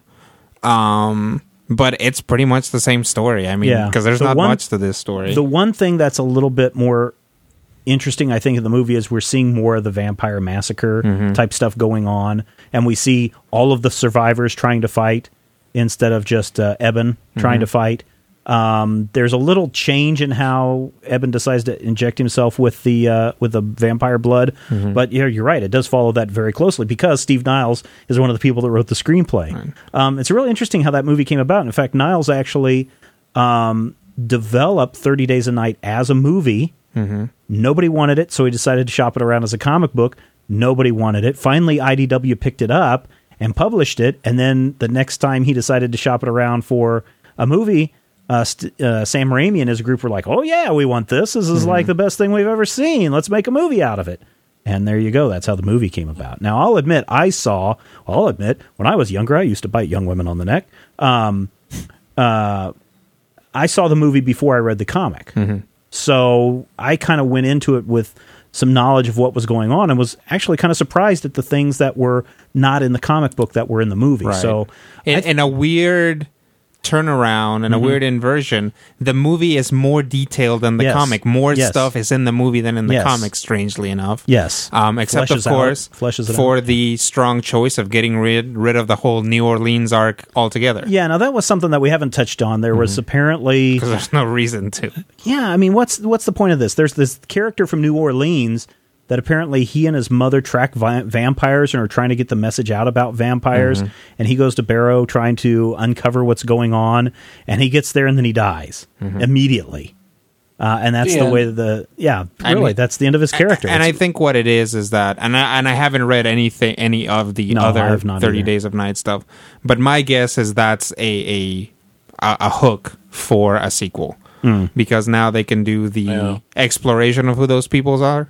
Mm-hmm. Um, they can do the exploration of did the photos that he take actually get sent because you never see them getting Right, sent. You see the sending thing, and then the right, the helicopter, the helicopter blows up, so it's never clear if it, if it makes it out. Yeah, Um, so you know that's that's why that's there. And as they're building the uh, the universe of Thirty Days of Night, which they're clearly doing, because I think there's like four volumes of it now, or, or uh, there's a two. crap ton of it though. yeah, two volumes and like uh, uh, scattered stories thing. The the funny thing about that is, of course, is that like a lot of franchises, um, for example, uh, I saw the the trailer for the new uh, Avatar: Legend of Korra. Oh, yeah, yeah, very yeah. cool Yeah, looking very cool stuff. looking, very yeah. very awesome.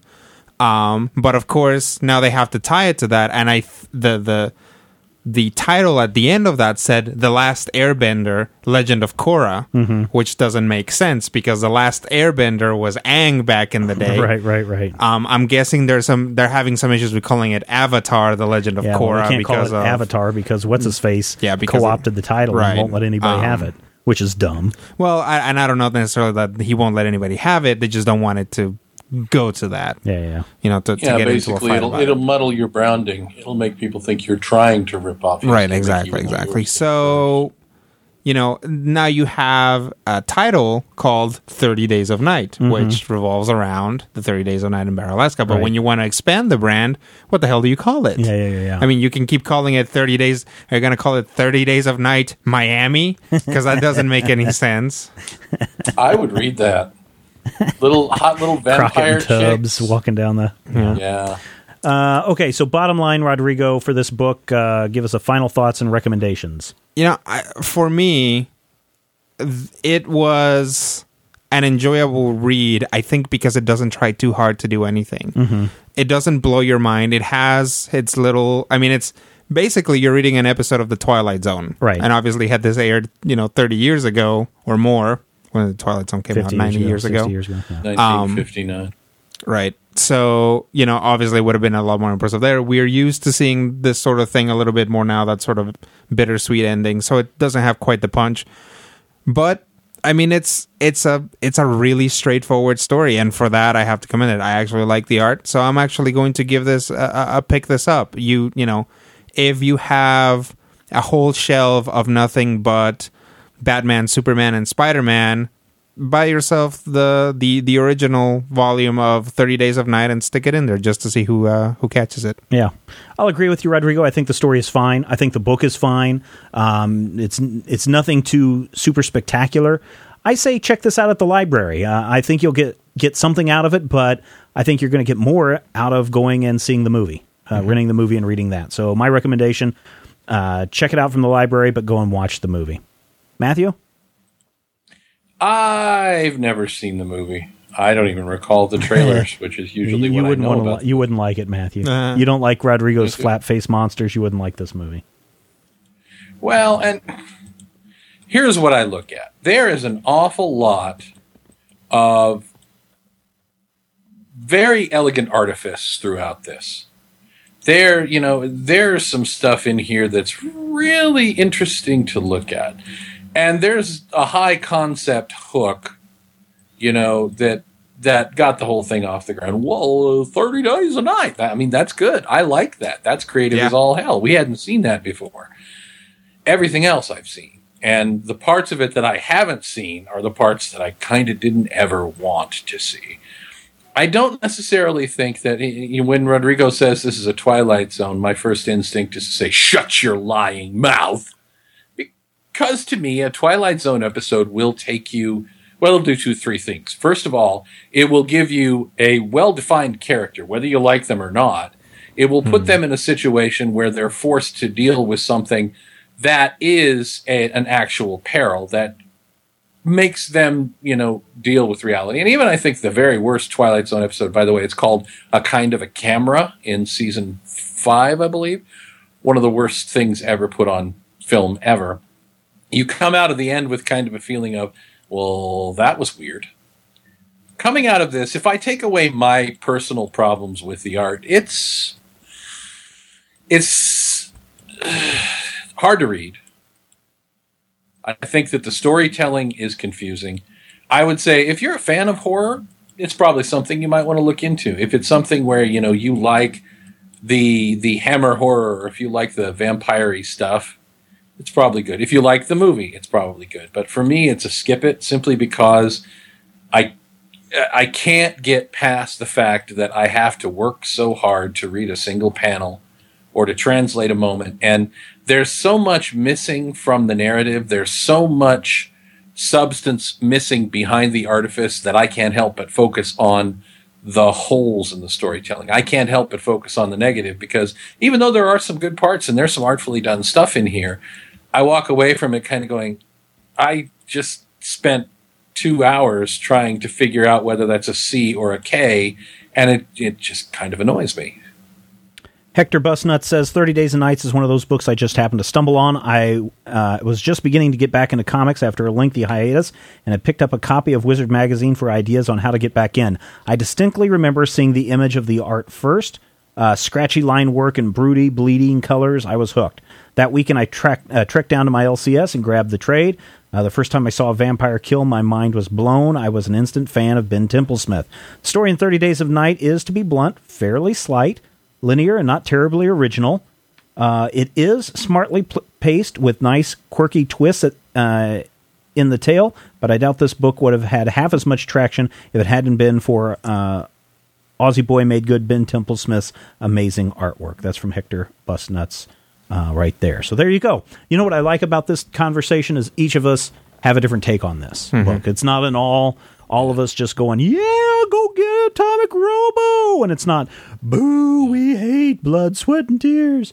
Um, you know, it is this mix of of recommendations, and each of you can go in Yep. and uh, take what we've said into consideration and decide for yourself if you want to pick it up. That's right. And they And totally that- ripped off Count Orlok. he, Count Orlok needs to show up and file for some. Never mind. Well, and and the the thing the the weird thing is that I wonder if I'm reading too much into this, but the whole New Orleans thing does one thing, which is that you know that the they're referring to the head vampire as V, Right. um, and I think people refer to him as Vinny, and I, I don't know if Vinny's another vampire, but do you think that the whole V thing is a reference to Dracula Maybe. as as Vlad? Glad. Maybe. Yeah, yeah. Could be. because That's he keeps talking about he keeps talking about how you know he's worked so hard and all of his brethren has been killed, but he's still Mm-hmm. Right, right, around, right, kind of stuff. So Yeah, Yeah. makes sense. Had they thrown that in there and had that been something that, you know, was actually in the narrative, that might have improved my feeling of it. yeah. All right, everybody, that wraps it up for this week's issue. Thank you for listening and being part of the Major Spoilers experience. Next week, we're going to be taking a look at Strangers in Paradise Volume 1. Why? Because we know that you love comics and we do too, and we will talk with you soon. I cast my Auspex. If you have any questions, comments, topic ideas for future shows, or would like to sponsor a show, send an email to podcast at majorspoilers.com. Visit Major Spoilers at majorspoilers.com and be sure to check out the Major Spoilers Forum. You can also follow Major Spoilers on Twitter at twitter.com slash major spoilers and on MySpace at myspace.com slash major spoilers. If I had the X-ray vision of a Superman, I could save a few bucks and stand around and read through the covers of the comics on the stand. But although every other page would be backwards, I suppose I could still read the evens and the odds. Well, I don't know. Guess I haven't thought this all the way through. Plus, as soon as the comic book store guy knew, to kicked my butt out on the corner. What a major spoiler! What a major spoiler! Think about a better way, if I was hulking green or gray, I could just bust through that brick wall, take their comic books away. But then the little meat would deal with all the tanks and bombs and guns. Have you ever tried to read a series with all that going on? Guess I need to rethink this plan. How would I back and board my comics with such huge hands? Guess I already told ya. What a major spoiler! What a major spoiler! Yeah, yeah, yeah! What a major spoiler! What a major spoiler! If I'm Stark Raven, rich like a man of iron, I might not be surprised to find that I might actually have the heart cold to follow an entire storyline. Would I really even need to read upon all those escapades? I mean, who needs such distractions when your sister's such a babe? But the downside is such a beast. Being shot up in a fun be in the Middle East with a gang sign throwing soldier. What a major spoiler! What a major spoiler! Yeah, yeah, yeah! What a major spoiler! Whoa, whoa, whoa, whoa! What a major spoiler! This has been a Major Spoilers podcast. Copyright 2011. Goodbye. See you on the next show.